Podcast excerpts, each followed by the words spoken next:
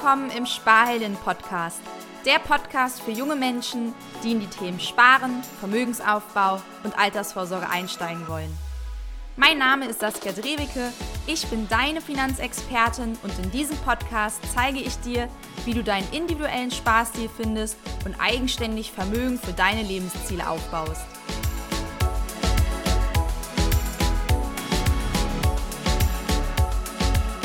Herzlich willkommen zu einer neuen Folge im Sparhelden Podcast. In der heutigen Folge begrüße ich Max vom Kanal Maximieren.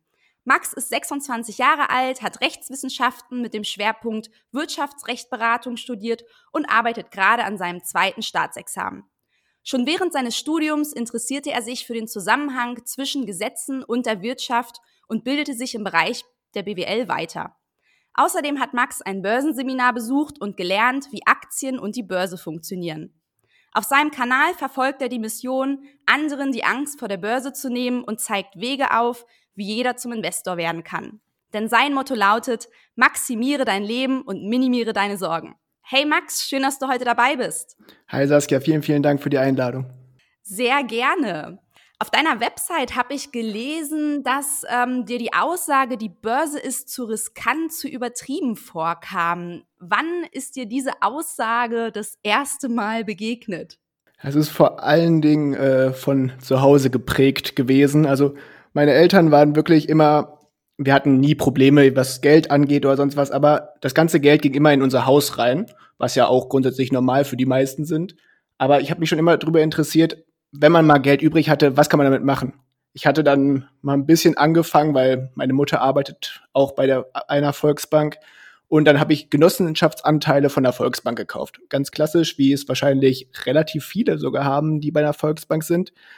Und dann habe ich aber gefragt, so ja, können wir auch grundsätzlich in Aktien oder irgendwas investieren? Und dann kam immer nur so, ja, nee, ist nur für Spekulanten, ist zu riskant und irgendwie hat mich diese Aussage immer so getriggert, so, okay, das, das kann es jetzt nicht gewesen sein. Man kann doch nicht einfach irgendeinen kompletten Bereich ausschließen, weil man sagt, der ist zu riskant. Weil riskant ist ja grundsätzlich alles, wenn man keine Ahnung hat.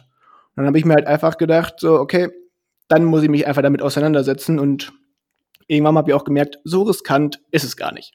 Was waren da deine Motive, dass du ähm, die Genossenschaftsanteile äh, gekauft hast, ähm, beziehungsweise eben auch dich mit dem Thema eben Anlagen, Vermögensaufbau zu beschäftigen?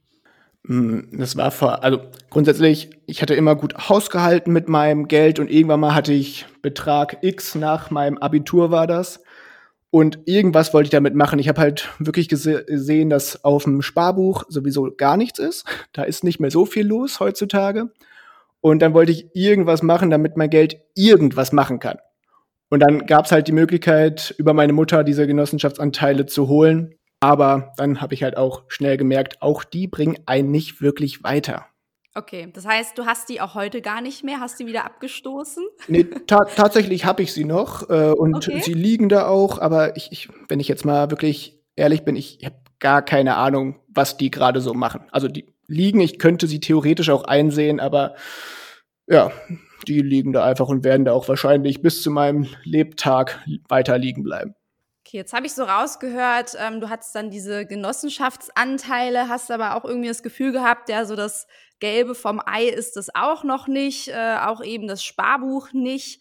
Wie bist du dann ja losgelaufen, um Alternativen zu finden, wie man eben ja auch anders ähm, an der Börse investieren kann? Ich muss halt wirklich sagen, dass es sogar relativ lange gedauert hat. Wie gesagt, ich glaube, die Genossenschaftsanteile habe ich mit 18 gekauft. Und ich habe erst vor drei Jahren angefangen mit der Börse. Das heißt, da war ich 23. Und ich habe einfach das Thema erstmal vergessen, muss ich wirklich sagen, weil im Studium, ich habe ja Jura studiert und da hat man halt nicht so viel Geld übrig. So, man denkt halt, immer wieder, okay, für Aktien braucht man Geld. Und dann habe ich halt immer gesagt, so ja, gut, jetzt brauche ich mich gerade nicht mehr damit beschäftigen, das liegt da und gut. Und dann hat mich irgendwann mal ein Freund von mir darauf aufmerksam gemacht beim Spieleabend, den wir wöchentlich haben, dass er angefangen hat, in ETFs zu investieren. Und da war natürlich auch meine von zu Hause geprägte Art so, ja, okay, aber du weißt schon, dass die Börse sehr riskant ist, ne? da bist du, äh, hast du die, deine Freunde selbst mit diesem Glaubenssatz konfrontiert. Spannend. ja, das, das, ist ja das Problem, dass man eigentlich seine ganze Finanzbildung von den Eltern bekommt. So, was machen ja. die Eltern? Und dann, ich so, das ist aber riskant, Junge. Und dann hat er nur erklärt, wie so ein ETF überhaupt funktioniert und dass man breit gestreut ist und dass es sehr relativ sehr sicher ist. Und dann habe ich mir halt auch wirklich gedacht, okay, alles klar, das könnte auch eine Sache für mich sein, weil dann bin ich auch umgestiegen auf einen besseren Nebenjob während des Studiums. Ich bin, habe dann in einer Kanzlei angefangen als Nebenjob als Werkstudent, hatte dann auch mal wieder Betrag X im Monat über, so dass ich mal ein bisschen was machen konnte mit dem Geld und ich es nicht einfach nur ähm, monatlich da rumliegen lassen wollte. Und dann kam mir das halt wie gerufen, dass er auf einmal da von der riskanten Börse erzählt hat. Und äh, wie hast du die riskante Börse dann für dich entdeckt und kennengelernt, zu verstehen gelernt?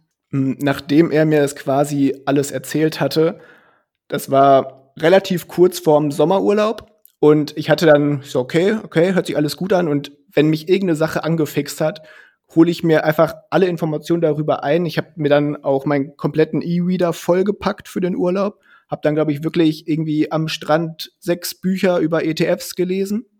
Und cool. ich habe auch immer wieder weiter gemerkt, okay, umso mehr Wissen ich habe, umso weniger riskant wird dieses ganze Thema überhaupt. Und dann habe ich auch immer wieder Rücksprache mit ihm halten können, weil das finde ich auch super wichtig, dass man quasi einen Freund, Bekannten oder irgendjemanden hat, mit dem man auch mal über solche Themen sprechen kann. Da habe ich halt ihn. So ein Finanzbuddy, ne? Ja. ja, genau. Dass man halt wirklich so ein Tandem auch so halbwegs bilden kann mit irgendwem. Und dann habe ich immer wieder weiter Wissen aufgebaut, ihn immer wieder gefragt. Und dann habe ich irgendwann mal, muss man an dem Punkt kommen und zu sagen, okay, jetzt müssen wir einfach anfangen, weil sonst bringt das alles gar nichts. Weil ich weiß nicht, wer dieses Zitat gesagt hat, ich finde das immer noch so gut.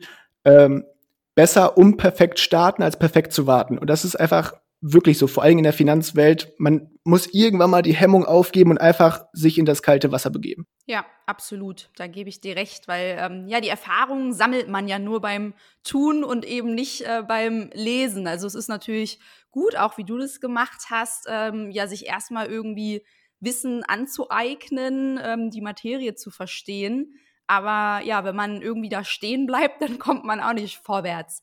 Ja. Wie lange hat das bei dir gedauert, dass du jetzt so in dieser ja, Wissensaufnahme warst, äh, dir Finanzwissen reingezogen hast und dann deinen ersten ETF-Sparplan eingerichtet hast? Das hat gar nicht mal so lange gedauert. Ich glaube, der Urlaub hat sieben Tage gedauert. Wie, wie gesagt, sieben Tage alle Bücher gelesen. Dann die Woche drauf habe ich mich mit einem Kumpel getroffen, nochmal über alles quasi mehr oder weniger geredet. Und zwei Wochen nach dem, nach der ersten Info über ETFs habe ich dann auch schon den ersten Sparplan, ganz klassisch, ein Sparplan auf den MSCI World angelegt. Und dann war es auch sehr interessant, weil ich eigentlich sagt man ja immer, man holt sich einen ETF, lass ihn liegen, guck einmal im Jahr drauf und freu dich.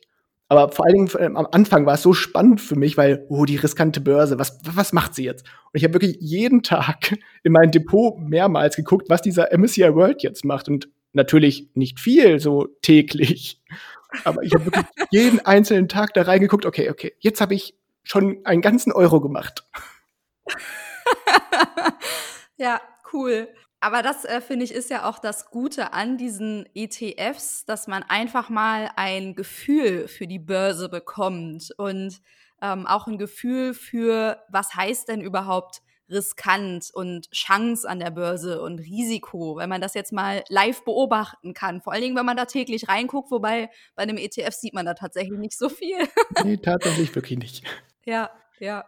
Von den sechs Finanzbüchern, die du gelesen hast, waren die alle empfehlenswert? Äh, was waren da deine Top-Bücher, wo du sagen würdest, das sollte auf jeden Fall äh, jeder lesen, der schon mal was von ETFs irgendwie gehört hat, aber eigentlich das Ganze noch nicht so richtig verstanden hat? Ich meine, das umfassendste Buch und wahrscheinlich auch das hilfreichste wird immer wahrscheinlich das von Gerd Kommer bleiben, äh, souverän investieren in Indexfonds und ETFs. Und man braucht auch gar nicht so viel mehr Bücher. Also quasi das Wissen, was da drin steht, liest du in jedem Buch nur anders verpackt. Das heißt, ich würde jetzt gar keinem raten, alle Bücher, die ich jemals über ETFs gelesen habe, nochmal zu lesen, weil das Buch reicht und was man dann vielleicht auch noch sagen könnte, es hört sich auch immer so gemein an, aber ETFs für Dummies ist auch sehr gut dafür. Man hört, man denkt immer so, ich bin doch kein Dummy. Am Anfang schon. Und dann muss man auch mal die Blöße sich geben, okay, jetzt fange ich quasi an zu laufen und dann, wie lernt man laufen? Durch Hinfallen, durch Lernen und deswegen, das Buch von Gerd Kommer reicht da vollkommen, wenn man dann noch möchte, das für Dummies. Aber sonst reicht das.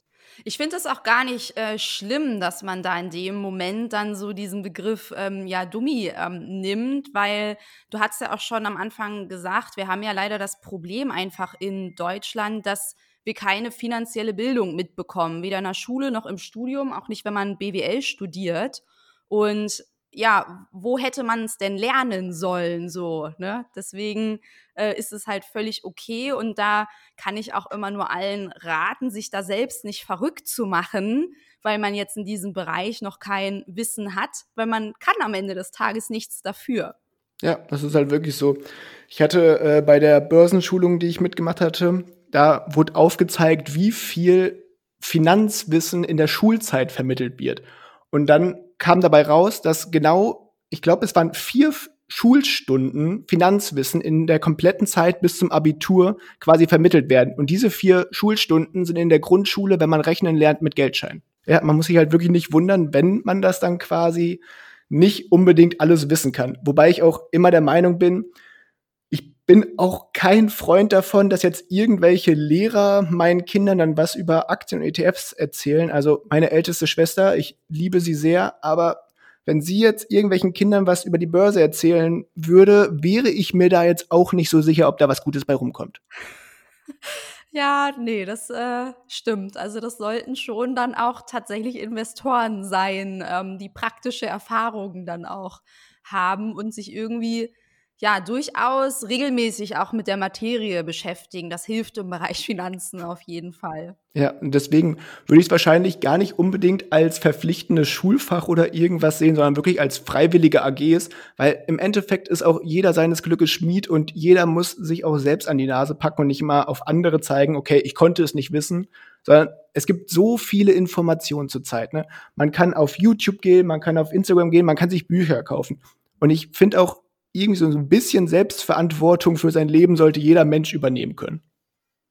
Ja, absolut. Also das ist ja auch immer meine Rede. Ähm, am Ende des Tages geht es ja nicht darum, sich mit seinen Finanzen zu beschäftigen, einfach nur um viel Geld auf dem Konto zu haben, sondern es geht ja darum, dass jeder eine bestimmte Vorstellung davon hat, wie er sein Leben leben und gestalten möchte und welche Ziele er erreichen will. Und dafür brauchen wir eben nun mal Geld. Und da sind wir einfach alleine verantwortlich für, dass wir jetzt eben auch loslaufen und nach Wegen und Möglichkeiten suchen, wie wir so unsere Lebenspläne und Ziele Realität werden lassen können. Ja, ganz genau. Ja, und da kann ich einfach diesen Finanzbereich nicht ausschließen, weil der gehört einfach dazu. Ohne den geht es einfach nicht. Vor allen Dingen, wenn man wirklich mal quasi Herr über seine Finanzen ist. Man merkt auch, dass man sehr viel selbstbewusster im Leben durchgeht. Vor allem im Studium ist es ja wirklich so, man hat nicht viel Geld und man denkt sich auch immer wieder, okay, ich bin ein kleiner Mann, ich, ich kann nicht viel, ich habe wenig Geld. Aber wenn man dann wirklich, trotz dass man nicht viel Einkommen oder irgendwas hat, aber wirklich einfach mal anfängt, mit seinen Finanzen umzugehen, vielleicht einfach ein 10-Euro-Sparrate auf ein MSCI World anfängt, es gibt auch einen Schub für Selbstbewusstsein und wenn man klein anfängt, kann man sehr groß werden das ist halt immer mein Ding. Ja, absolut. Mit welcher Sparrate hast du da angefangen zu beginnen und wo stehst du heute? Ähm, das war damals, glaube ich, 50 Euro im Monat müssten es ungefähr mhm. gewesen sein und war sogar zu dermaligen Zeit relativ viel für mich auf jeden Fall, weil, wie gesagt, ich war noch Student, hatte dann einen ganz in Ordnung Nebenjob.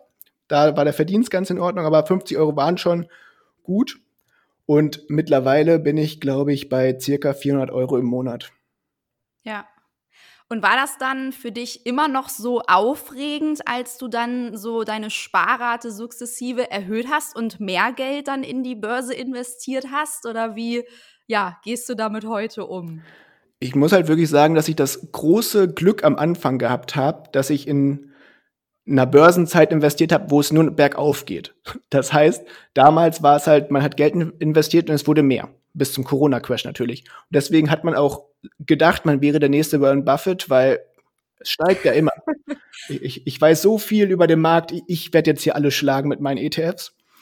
Und ich muss halt auch wirklich sagen, dass ich erst durch diese Corona-Krise, durch den Crash meine Sparrate extrem erhöht habe, weil dann hat mich richtig der Ehrgeiz gepackt, weil ich immer dachte, okay, ja, das ist ja quasi wie ein Sparbuch, aber wenn man wirklich dann mal merkt, was der Markt auch wirklich ausmacht, wenn mal so ein Crash kommt und dass man vor allen Dingen, wenn ein Crash da ist, viele Leute rennen ja quasi weg, wenn ein Crash da ist. Und wenn man dann ja. im Crash nachkauft, was das eigentlich auch für ein Wundermittel ist, weil man kann seinen Einstiegskurs, der war dann irgendwann mal, ich glaube, ich hatte den, I, oh, ich habe den iShares MSCI World immer noch und irgendwann mal war der Einstiegskurs, den ich prozentual, äh, den ich durchschnittlich rausbekommen hatte, bei Ende 50 Euro. Dann war der Crash, die, der MSCI World ist auf 40 Euro damals gefallen und irgendwann mal war ich wieder unter 50 Euro, weil ich fleißig nachgekauft habe. Und wenn man das dann merkt, freut man sich quasi über jede Kursschwankung, die nach unten geht. Ja, absolut.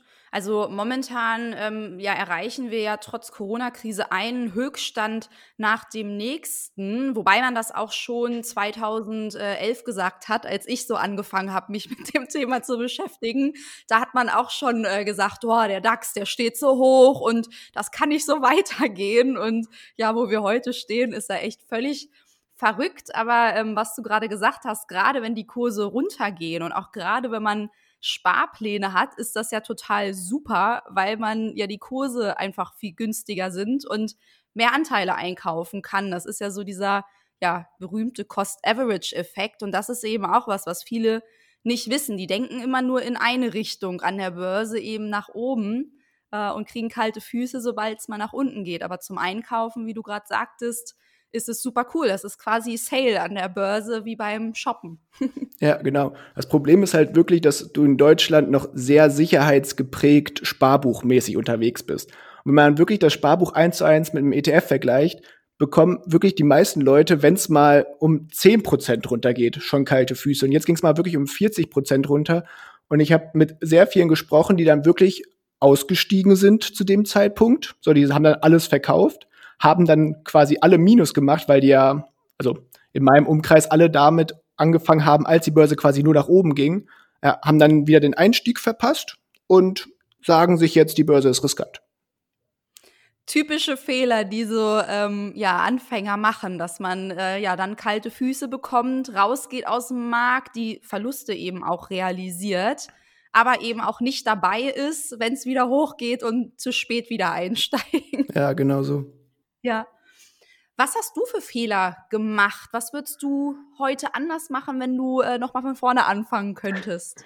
Ähm, ich hatte bis zum Crash quasi keine Einzelaktien. Ich hatte wirklich nur ETFs bespart, war damit auch ganz zufrieden. Dann wurde es irgendwann mal interessant, weil die Börse gecrashed hat und dann waren auf einmal so Unternehmen. Bei mir war es äh, TUI, wo ich mir gedacht habe, okay, die Börse crasht, die geht jetzt runter und das war jetzt noch nicht, ich glaube, wann war der Tiefpunkt? Irgendwie beim 17. März rum oder war der Tiefpunkt und es war Ende Februar. Das heißt, die TUI-Aktie ist sehr schön gefallen. Dann habe ich das erste Mal eine Einzelaktie gekauft. Dann fiel es weiter. Ich hatte ein bisschen Angst, habe weiter gekauft. Dann fiel es weiter und ich habe nochmal nachgekauft, weil ich ja natürlich immer meinen Einstiegskurs nach unten korrigieren wollte. Ja, ja. Bis dann irgendwann mal ich mir auch gedacht habe, okay, jetzt werfe ich kein Geld mehr ins fallende Messer und zahllose, schlaflose Nächte tatsächlich gehabt habe, habe ich dann irgendwann mal gemerkt, okay, Aktien sind vielleicht nur was, wenn man wirklich ohne Emotionen handeln kann und wenn man quasi auch Ahnung davon hat. Und ich glaube, mein größtes Learning und auch gleich mein Fehler war, halt wirklich mit Emotionen zu handeln, bringt halt wirklich nichts. Weil man denkt sich auch immer nur, okay, der Markt müsste fallen. Da war wieder meine arrogante Art, okay, ich bin der nächste Warren Buffett. Ich kaufe jetzt diese Aktie TUI, größter, größtes Reiseunternehmen Europas nach der Pleite von Thomas Cook. Die müssen doch wieder hochgehen. Ja, irgendwann mal schon. Aber es hatte für mich keinen Wert, weil ich wirklich eine komplette Woche lang nicht schlafen konnte. Ich hatte, glaube ich, pro Nacht zwei Stunden geschlafen, hatte dann irgendwann mal Glück, mit plus minus null zu verkaufen. Ja, und das war dann wirklich der Zeitpunkt, wo ich mir gedacht habe, jetzt packen wir es mal richtig an und dann habe ich auch schon meine Börsen Ausbildung, nenne ich es jetzt einfach mal, gemacht. Ja, finde ich super ähm, ja, spannende Erfahrung, die du da beschreibst. Denn ähm, das, also dieses Thema Emotionen ist äh, super wichtig an der Börse und das äh, erlebt man eben, wenn man dann auch ja ähm, nicht mehr mit ETFs ähm, unbedingt am Gange ist, sondern wirklich mit Einzelaktien. Mir ist sowas ähnliches passiert. Ich habe die AXA-Aktie gekauft, kurz vor Corona. und äh, die ist auch richtig schön abgerauscht. Wobei dadurch, dass ich ja schon länger eben jetzt auch dabei bin, ich muss sagen, mich hat das schon geärgert. Ich habe aber auch irgendwie das Ganze verpasst. Ich war so im Stress, im Reisestress. Ich war gerade auf dem Weg nach Asien und mein Bruder sprach mich am Flughafen irgendwie an, ähm, ob jetzt nicht der richtige Zeitpunkt wäre, in den Aktienmarkt zu investieren. Die Kurse sind doch gerade alle im Keller. Man könnte doch jetzt mal Apple-Aktien kaufen. Und äh, da dachte ich mir so, okay, wenn mich mein Bruder darauf anspricht, soll ich mich vielleicht auch mal wieder mit der Börse beschäftigen. da war es aber auch schon zu spät. Also ich konnte auch jetzt nicht mehr handeln. Ähm, ich war aber schon über diese Hürde, also dafür war ich schon zu lange dabei, dass ich jetzt gesagt hätte, ich verkaufe da jetzt mit Verlusten oder so. Tatsächlich ist die jetzt nach, ja, dreiviertel Jahr so ungefähr fast wieder auf dem Niveau, wie als ich sie gekauft habe. Und bei mir war das auch so wie bei dir. Also ich habe dann auch zwischendurch nachgekauft. So zack, ist der Kurs noch weiter gedroppt. Ja. Dann habe ich auch nicht weiter ge gekauft, obwohl ich eigentlich weiß, weil ich ja auch ähm, eine Börsenausbildung mache ähm, bei der ähm, Philipp Müller Akademie. Ich habe es da auch gemacht, meine Ausbildung. Ach was, echt? Ja. Wie cool. Ja, und da lernt man ja, trade deinen Plan. So. Und ich hatte halt einfach keinen Plan für diese Aktie. Ich habe weder einen Plan gehabt, wann ich nachkaufe, noch wann ich aussteige und solche Geschichten. Also da habe ich das, was eben dort immer gepredigt wird in den Finanztrainings, ähm, habe ich dort ja real wirklich zu spüren bekommen mit dieser Aktie. Ähm, bin aber immer noch dabei. Also insofern. Aber es ist halt wirklich, man lernt halt wirklich, wenn man jemanden zuhört, der wirklich Ahnung hat und der dir auch die ganze Sache erklärt, man lernt so viele Sachen einfach daraus, was man als Anfänger natürlich gar nicht wissen kann. Deswegen ist es halt auch jedem zu empfehlen, sich wirklich beim Thema Aktien weiterzubilden, weil jetzt sind wieder sehr viele da, die im Crash gekauft haben, jetzt wirklich alle ihre Depots auf 100 Prozent gemacht haben, weil alle Wasserstoff und Tesla gekauft haben.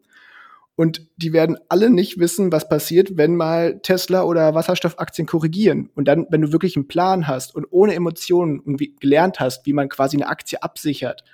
Und wenn man das alles nicht gelernt hat, ist man dann quasi auf unruhigen Gewässern und da kann man auch schnell Schiffbruch erleiden, glaube ich. Ja, absolut.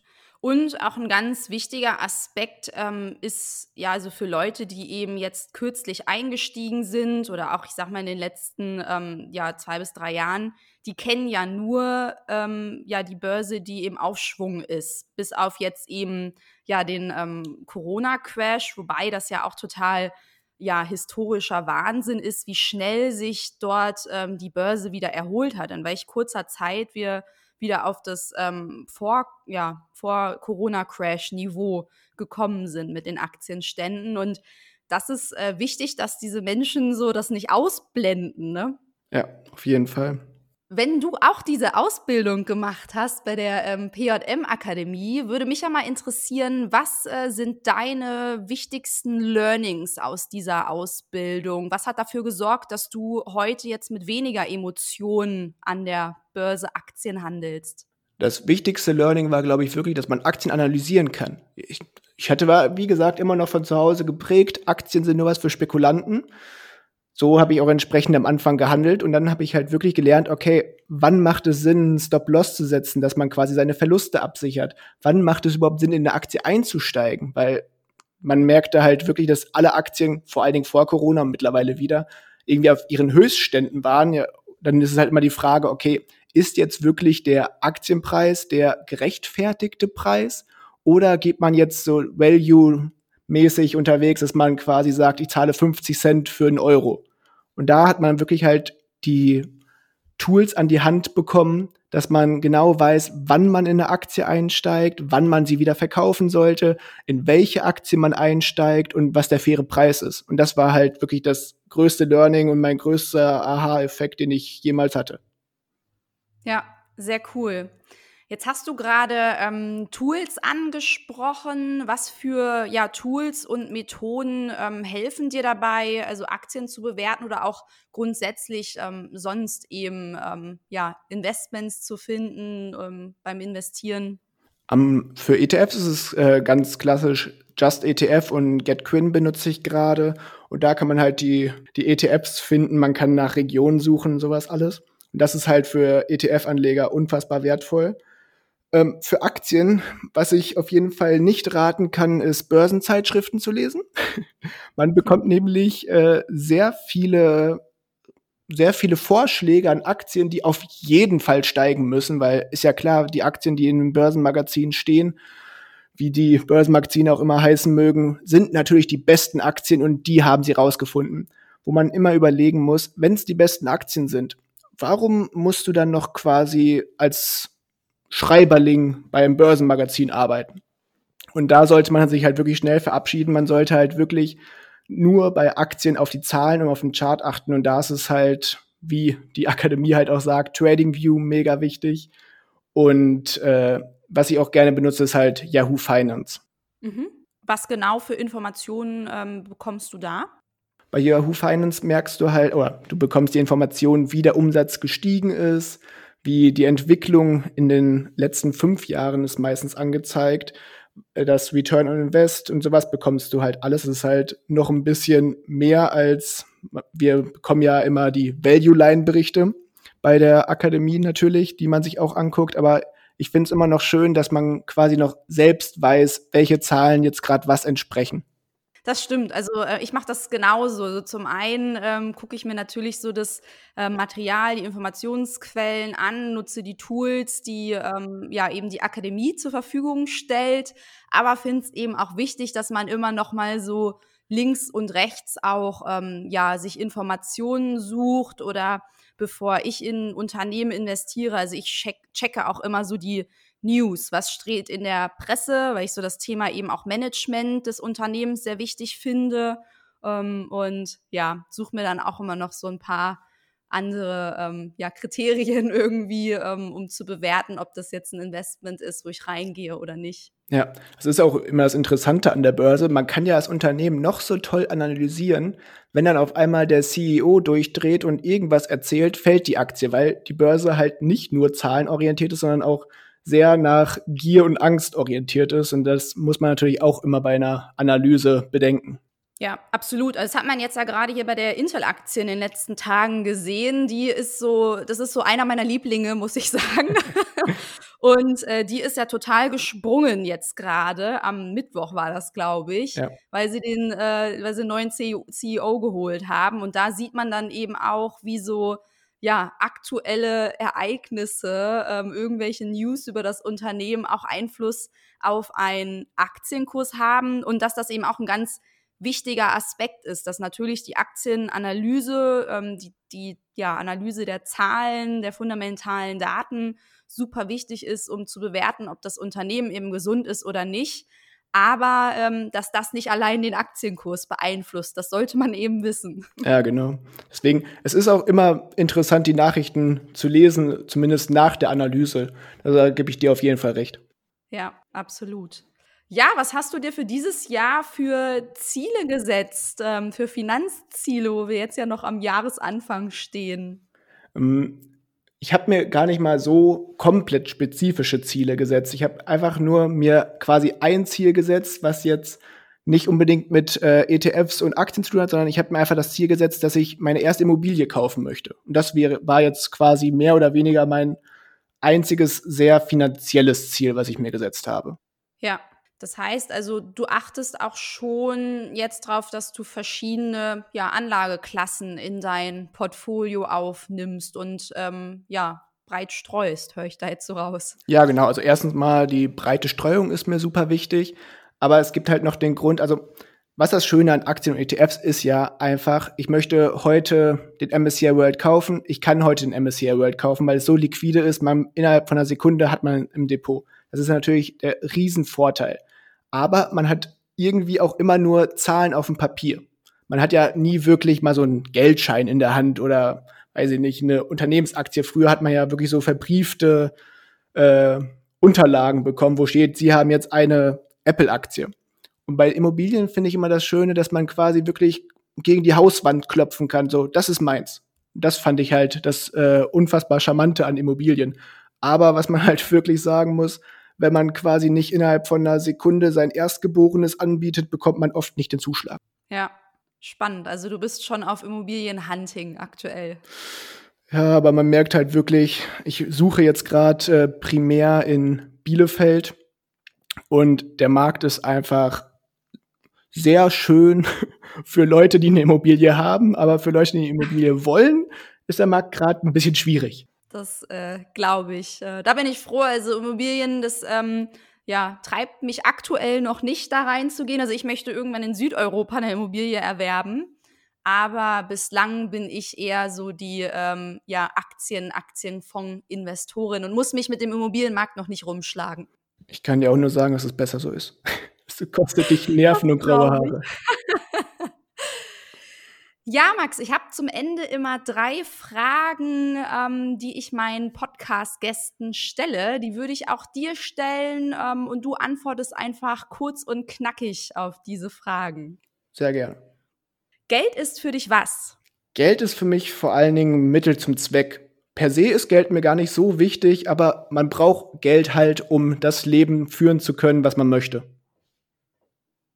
Reich sein bedeutet für dich das tun zu können, was ich will, wann ich will, wo ich will und mit wem ich will. Und vor allen Dingen sehr viel Zeit für die Familie, für meine Liebsten, meine Hobbys und ich hoffe auch bald für einen Hund.